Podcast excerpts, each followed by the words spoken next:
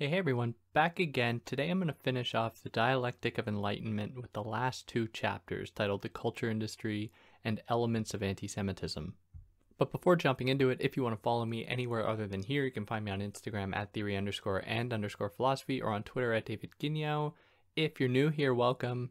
I'm David. I try to explain philosophical texts and ideas in a way that makes them accessible to you. So if you're new, like, share, subscribe, comment. I'd love to hear from you.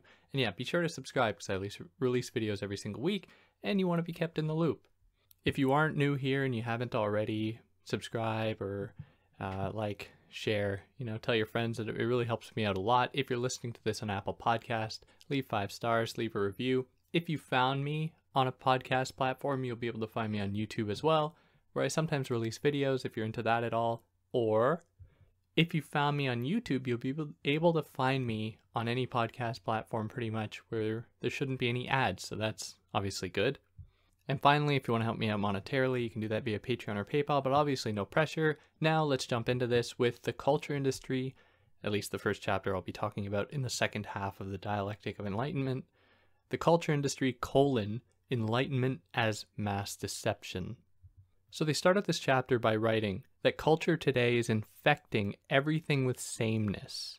Now, this occurs to such an extent that decorative, administrative, and exhibition buildings of industry differ little between authoritarian and other countries. So it is growing more and more difficult to actually tell the difference between these authoritarian and supposedly non authoritarian countries, to the point that those in power, or how they put it, those in charge, don't even try to hide the kind of power that they wield over the social order to impose this kind of homogenization, this, this uh, development of a certain sameness. And so, those cultural zones, what maybe we could even think about in terms of architecture, nobody thinks that there's any art potential there anymore. And this extends to film, radio, television. There's no art potential there. Everybody knows it. It is just for industry, it is just for the accumulation of profit. And all of this makes people ripe for authoritarianism because we submit to everything with a smile, and there's a certain comfort when everything has been reduced to a kind of conformism because you don't need to think about anything. You just do the same thing as everybody else, and that is it.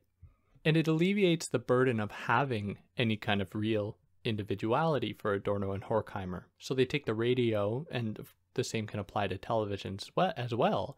But what these communicative media do is it turns listeners purely into that, just listeners. There's no opportunity to respond.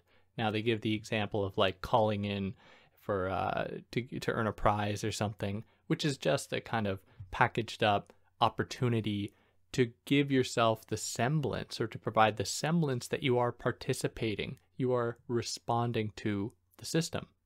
Now, I think that the same can be said of new techno, I guess, new communicative media that have emerged, like Twitter, YouTube, where people do have the opportunity to respond. Whether or not that those responses actually motivate anything is certainly up for debate, and it seems more likely that 99.99999% of responses in, in any given case just disappear into the ether of the internet. But I'd be curious what anyone else has to think if you think that maybe this is a return to some kind of enlightened potential in the way that they celebrate enlightenment to some extent, or if it is just an extension of the same, just artificial chance to respond to a message, artificial participation. So if you're listening on YouTube, you know, comment. I'd like to hear what you have to say. Now, this general homogenization is not just present in the masses or among the masses, even those that are quote unquote the rulers for Adorno and Horkheimer submit to this kind of ordering, where they are very clear that film producers are dependent upon the banking system, or how broadcasting is dependent upon electrical companies. So there's there's this gravitation towards industry in the production of art that sort of grounds the potential for that art, which they say, to some extent, determines the limits of that art and this reveals the extent to which capitalist interest far exceeds any kind of cultural interest. So choices here are purely artificial because it's just about choosing between two, maybe two different shoes or two different pairs of pants. And no matter what you choose, you are choosing capitalism. You are choosing exploited uh, workers for your product. Now, historically, art has been something that has, and we discussed this in the last episode, art is something that is both tethered to the kind of dominant system, but also presents an avenue to escape that system. Now, in this world, in the culture industry, in the way that they're describing it, all that art seeks to do is mirror the world in all of its banality. And so all we see in art is the kind of reproduction of the same kind of reproduction that occurs on a massive scale among people and among objects in the world, to the point that the particular and the general become indistinguishable, where all things are connected to a certain totality by which anything can gain its recognition. So nothing can stand alone. It always has to be measured in relation to the center, in relation to the conforming total. Now, whereas with art, historically, there was a tension between the particular and the general. Art could be a moment of the particular that challenged the general or revealed a fundamental truth about the general. Now that is not allowed, that is not permitted. There's a kind of harmony that occurs between the two. Now, if you're getting the sense that Adorno and Horkheimer are just two grumpy old old dudes who just don't seem to understand the transgressive potential of art, I would certainly agree with you. In many cases, Adorno and Horkheimer are victims of the same system that they are decrying here, in that they are only looking at everything through the system that they have so eloquently repudiated, to the point that they fail to see those sites of resistance, fail to see those moments that oppose the system. Because for them, again, going back to last episode, any kind of transgression that exists within the system only serves to maintain that system in the long run. And for them, in terms of art, what this comes down to is a, an oversaturation of style, an oversaturation of culture, to the point that culture, at one point being the thing that opposed so called barbarism, is now itself an arbiter for various barbaric tendencies like like a certain ordering, like the crystallization or the possibility of the Holocaust. And I'm going to talk about this next week when I cover uh, Theodor Adorno's education after Auschwitz. But entertainment for them and art, at least how it is understood in the culture industry, is meant to do more than just pump people full of banality. It is meant for the, I guess, probably the most part, to make people productive.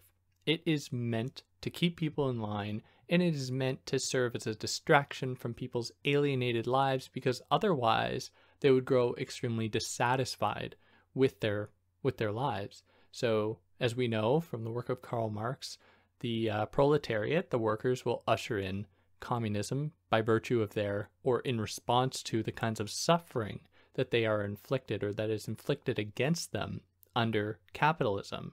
Now, I don't think Marx correctly understood the ways that entertainment, and I think that this is what Adorno and Horkheimer are getting at here, entertainment would be used to stifle that revolutionary instinct in order to make people passive and to accept the situation that they're in. But in even more pernicious way, the ways that entertainment are so quick to depict things like violence in order to drum up a kind of cathartic response or to make people or to invest people within the the artwork or within the television show or movie or whatever. With the violence that we see comes another problem, at least for Adorno and Horkheimer, and that is that it makes us forget or it desensitizes us to the kinds of violence that occur on a daily scale in perhaps less fantastical ways, but no less serious ways. So in film and television, we have stuff blowing up, we have people with guns running around, inflicting damage upon others, and that in our mind comes to stand in for what violence looks like. Now, one of the horrors about, you know, the probably one of the worst events in human history, that is the Holocaust, it was conducted in a way so as to minimize violence. And what I mean by that is that it happened on such a statistically perfect scale that the violence com- committed could happen on such a, a massive scale without people knowing about it. Now, I'm very much aware that people in Germany knew about it and that there many people just lied about not knowing about it. But so long as people are focusing upon the violence as being these magnificent, overzealous demonstrations of force, then we become uh, we we fail to see the ways in which violence occurs in much more or much less direct ways or much less overt ways, but that by virtue of that can be so much more deadly. Or if we just take the ways that workers are exploited on a massive scale in ways that, you know, it isn't romantic. It can't be something that's totally fetishized, like uh, a warrior's suffering in battle as it is depicted on television or military people as they're depicted in films. The horrors that people live are cast into banality in relation to the fantastical ways that they are depicted on television. Now, to give another example, uh, and this is something that many feminists have written about, is the way in which violence inflicted against women on film and in film and television is depicted in very specific ways. So one example would be like uh, women fearing sexual assault are taught to fear walking down dark alleys at night or taught to fear, you know, strangers at night. Now, of course, these are things that women always have to be mindful of because that's the world that they are raised into or they are taught to be mindful of that. But for the most part, the kinds of violences inflicted on women happen mostly by people they know, in many cases, people they love, behind closed doors where they are assumed to be safe. And it doesn't assume this kind of fantastical quality of uh, someone in a dark alleyway. So, by focusing on these extreme versions that are afforded to us by entertainment, then we lose sight of the ways that they occur on a much more massive scale in much more pernicious ways, which is what the culture industry is so good at doing, distracting from its own violences by erecting other ones as being worse. But in any case, to continue on with what they argue about here, they think that en- uh, entertainment marks a kind of proliferation.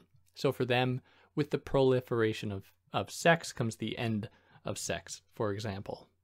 Like in pornography, for example, it is hardly the demonstration of what sex actually looks like, but it comes to stand in for what that is or what it should be.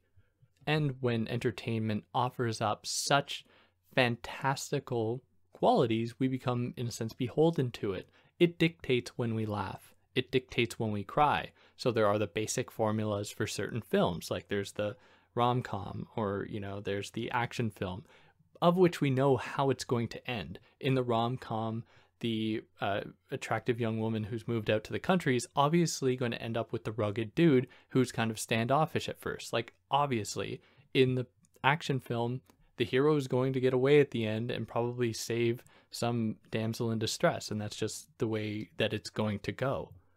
And so, because of this, because of this kind of rhythmic function, there is a a need to always elevate the stakes, at least in its fantastical presentation, in the use of special effects or whatever, to keep people interested. And so we are kind of held in a state of limbo when we engage with entertainment on any given uh, any given film or any given television show we might watch because we know what's happening yet we still find ourselves attached to it because of the images the, the kind of shiny images that occur and all this is in the service of well for them in their words the liberation which amusement promises is from thinking as negation. So it keeps us from actually thinking about anything because thinking is dangerous, or thinking as negation, as a chance to oppose oppression, to oppose the system. It alleviates that burden so that we could just sit on the couch and watch television and be completely absorbed by it. Now, with this comes a general profusion of comfort and joy. Now, I think that they definitely overplay this because there still is a great deal of suffering that occurs in this system. While in this, in the kind of um, location that they describe, notably in the West, we might be able to say, even though I want to put a big asterisk here and say that this is not the case, but from their vantage point, they might be able to say, oh, well, you know, no suffering is occurring under this system because people are submitting to television, entertainment, and all that. But they're obviously disavowing the fact that people all across the world are suffering so that other people in the West can live somewhat comfortable lives, even though that is not true at all. People are suffering on a massive scale today, and even at the time, but of course they weren't necessarily aware of that. Not to mention the ways in which people are violence is inflicted against them on the basis of race or gender. But if we accept what they're saying in the idea that there's this profusion of joy, this kind of excess of joy and comfort, then the system confronts an issue because that will produce a sort of discomfort in the long run. And so what it does is it injects kind of like a pressure valve or as a kind of inoculating device or an immunizing device. It injects tragedy, it injects chaos in very manageable doses so that people think that their joy is something that isn't going to last. And so they better enjoy it for as long as possible and as hard as possible. And whenever this kind of chaos emerges, it only serves to strengthen the dominant order or the regular, you know, quotidian uh, way of being in the world that has submitted to this logic. Now, any kind of demonstration that we exert or we present uh, to demonstrate a demonstration to, to demonstrate to de- demonstrate our individuality is purely artificial, and it comes down to them simply as pseudo individuality. It isn't an individuality that demonstrates oneself in any real way. It is just an individuality that is predicated upon what the market has allowed for, of what the culture industry has allowed for. So you demonstrate oneself in one's clothes or what clothes you wear. But of course, that is ultimately determined by conditions of the system itself. So any branding that you choose to to um, I guess put on or to present yourself with is just a branding for the system itself. And what this does is it really speaks to the way that the whole culture industry is just a big advertisement for itself. All films, all television are just advertisements for other films and other televisions or other television shows. TVs are advertisements for other TVs, but in any case. And if anyone knows anything about advertising or PR generally, the message has to be as clear as humanly possible. There isn't any room for metaphor. And because metaphor is the moment that language goes beyond language, you know, the thing that is being conveyed goes beyond the literal meaning of the words, which is complicated. And so advertising steers away from that and it makes its image as simple as possible, appealing to base instincts like sex or hunger or whatever. Or hatred is a good one too, in order to drum up support, in order to drum up interest in a product. And so they conclude this chapter by saying that in the culture industry, personality means hardly more than dazzling white teeth and freedom from body odor and emotions. So there's a kind of sanitization occurring, a submission to this ideal that tries to, in every, with every breath it can muster, to get away from what it means to be human, which means to be messy. It means to be emotional. It means to have feelings. It means not to be perfect, whereas this system is trying to craft people in this image of perfection that can make it so that they want to buy more stuff and exist more within the system so that they can uh, kind of attain that ideal. And that propels us here into the last chapter Elements of Anti Semitism, the Limits of Enlightenment. Enlightenment. God, I, I forgot how to talk today. Now, this chapter is going to discuss anti Semitism, specifically the motivations behind the Holocaust. And I want to say that obviously this is extremely heavy subject matter. This is, this is a very difficult thing to talk about. But I don't think that Adorno and Horkheimer do as much justice to this issue as I think they could have. They do a good job, but there are moments in how they talk about anti Semitism that seems to reduce, at least to me, really the motivating factors behind the Holocaust. But I'll get into that as we go through it here. So, for them, German fascism and other fascisms across Europe, because it would be very wrong to say that it was just Germany that were uh, comprised of anti Semites. All across Europe, people had a general disdain for Jew for the Jewish people for many centuries and across the world for many millennia before the Holocaust. But German fascists for Adorno and Horkheimer, for them, viewed uh, they viewed the Jewish people as a kind of anti-race. So they were something that had to be exterminated because they opposed things like nationality. They opposed things like ethnic identity.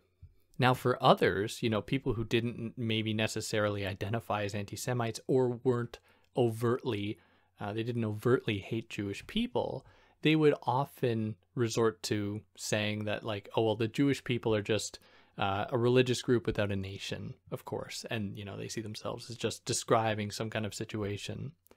But it is by virtue of the Jewish people's placelessness that that pose the threat essentially to the totalizing order, because in this idea of Jewish people not having a homeland or not having a nation to which they could be uh, kind of ascribed to or they could be attached to, they were then seen as being threatening to the social order or the uh, development of a totalizing logic that sought to encapsulate everyone.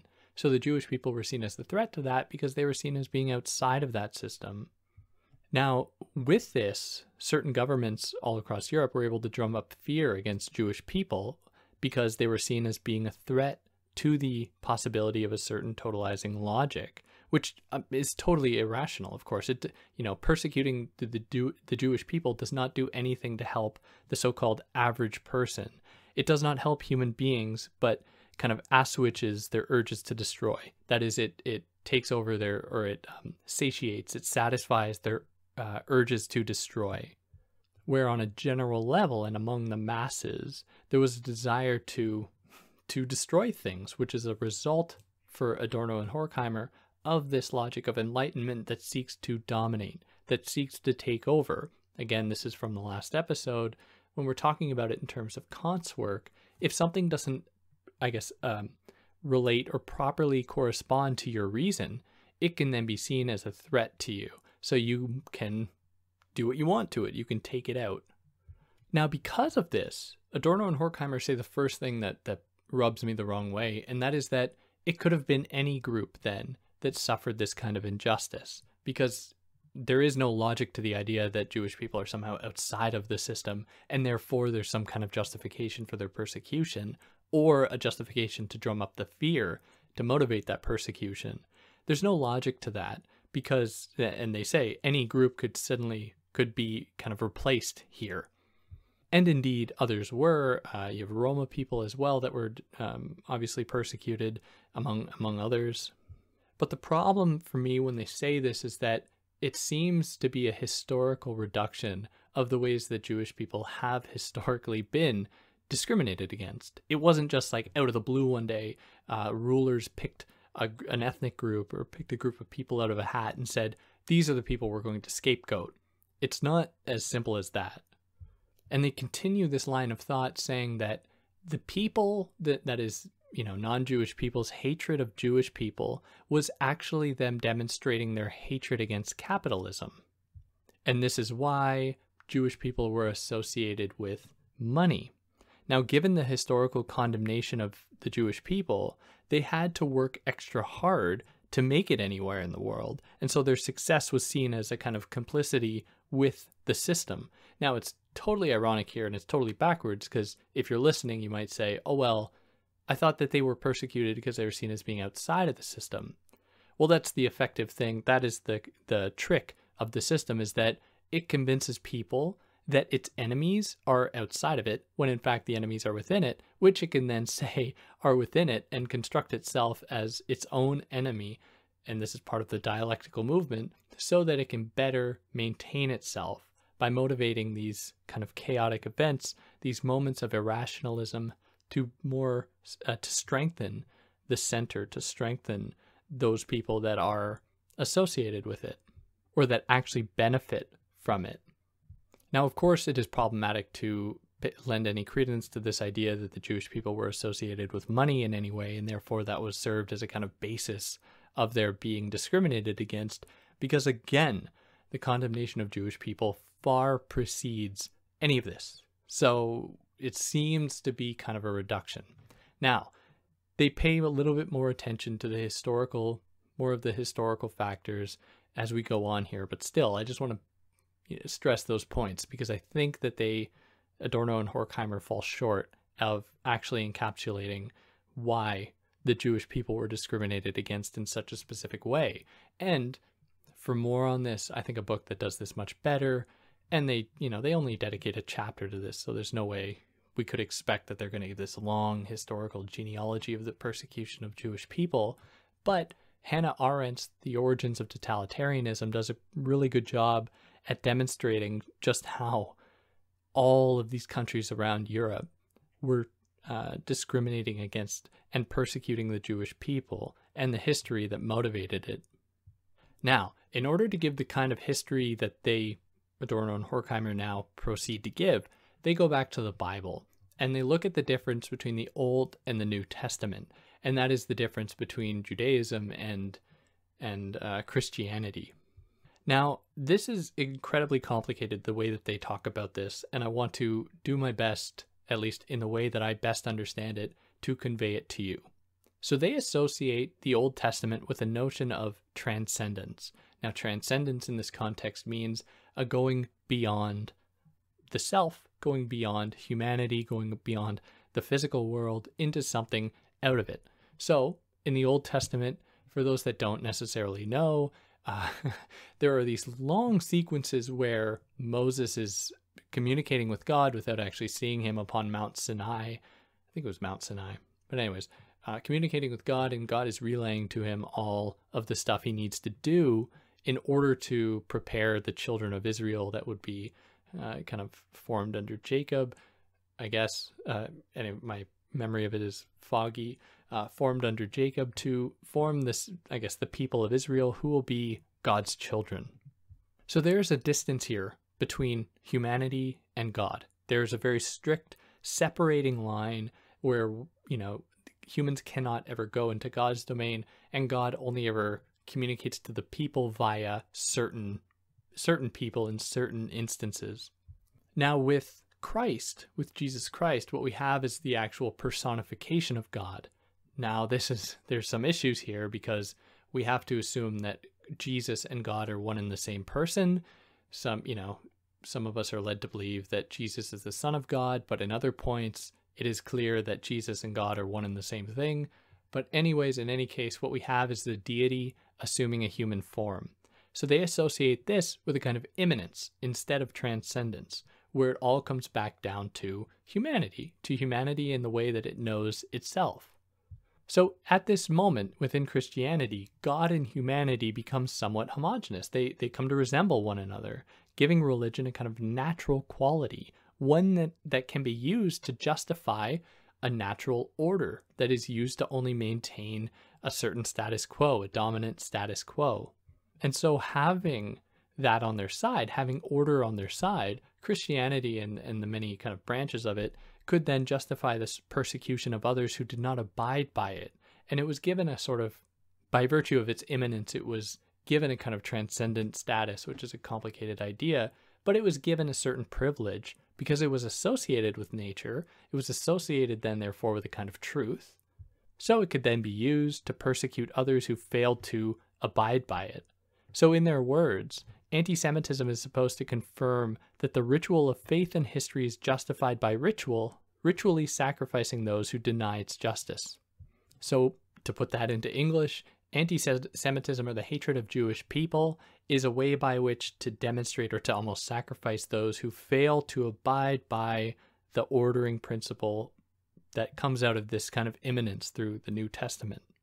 Now, this kind of becoming of God into human, this becoming human of God, does not resemble mimicry in the way that they talk about it in the first half of the book, uh, in, as they located it, locate it in the world of magic. This is instead uh, a provocation for something else to become you. So it's making the world become you, not you becoming things in the world. So because of that, so because people are forced to conform, this extends, of course, to the Jewish people who have to abide by the system to some extent in order to live in it, just like everybody else. But the, you know, the non-Jewish people are able to construct the Jewish people in such a way as to make it seem like they are the ones that are wrong with the system. They're the ones that are the demonstration of capitalism's evil, and so they must be eradicated.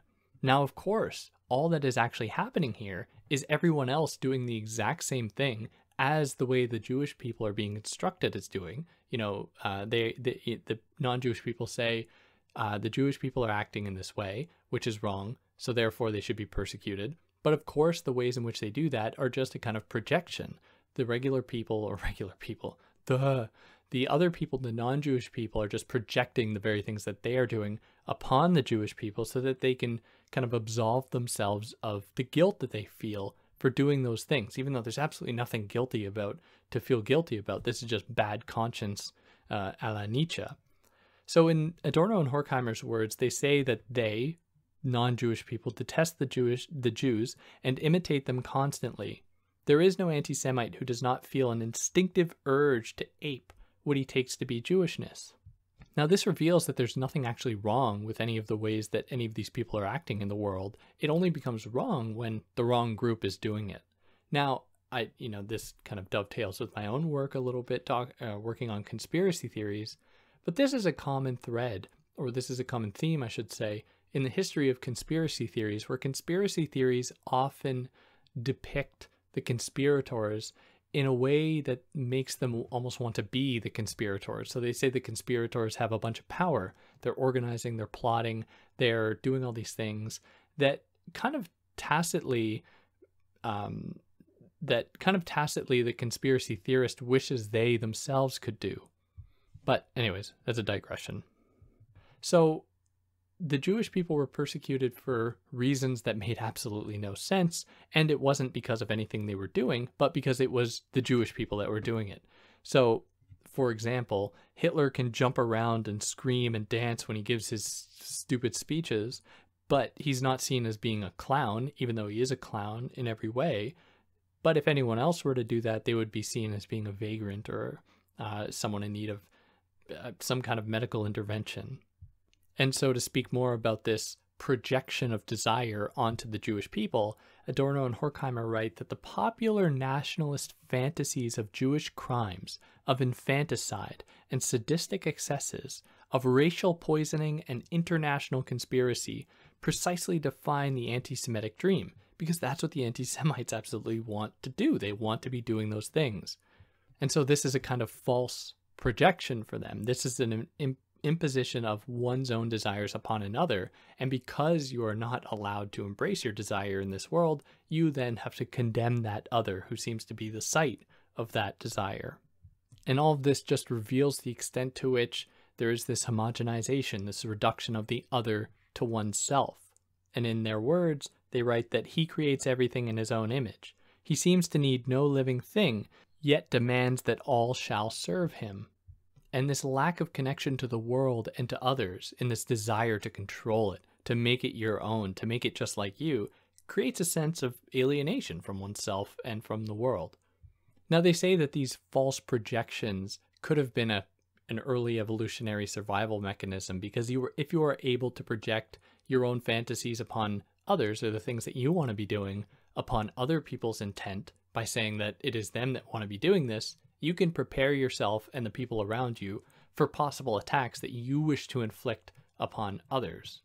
And for them, it is just the sign then of a kind of early stage human survival mechanism, and it has no place in enlightenment. But of course, it does, because enlightenment brings with it the very elements of anti enlightenment it claims to do away with. And so they say that philosophy is almost a way to challenge this system, to challenge these tendencies of false projection. But of course, we can't lose sight of the fact that Heidegger, one of the most noted uh, philosophers of the 20th century, was an avid anti Semite who believed very much in this idea about a Jewish conspiracy taking over the earth. And so we have to ask how effective is philosophy really at challenging these, these beliefs, these prejudices?